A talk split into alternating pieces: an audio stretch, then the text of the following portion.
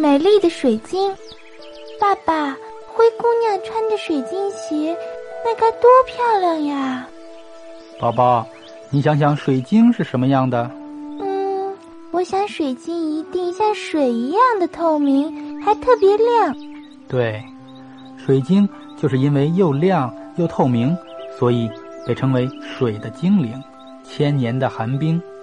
天然的水晶啊，常常是一簇簇的，像柱子一样的晶体，透亮的像玻璃一样。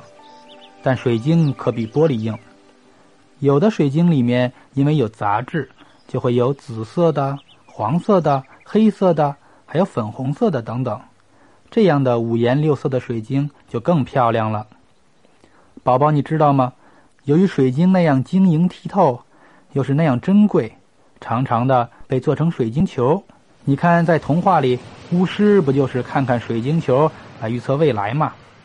科学家们发现，水晶里的矿物质。还能够治病呢。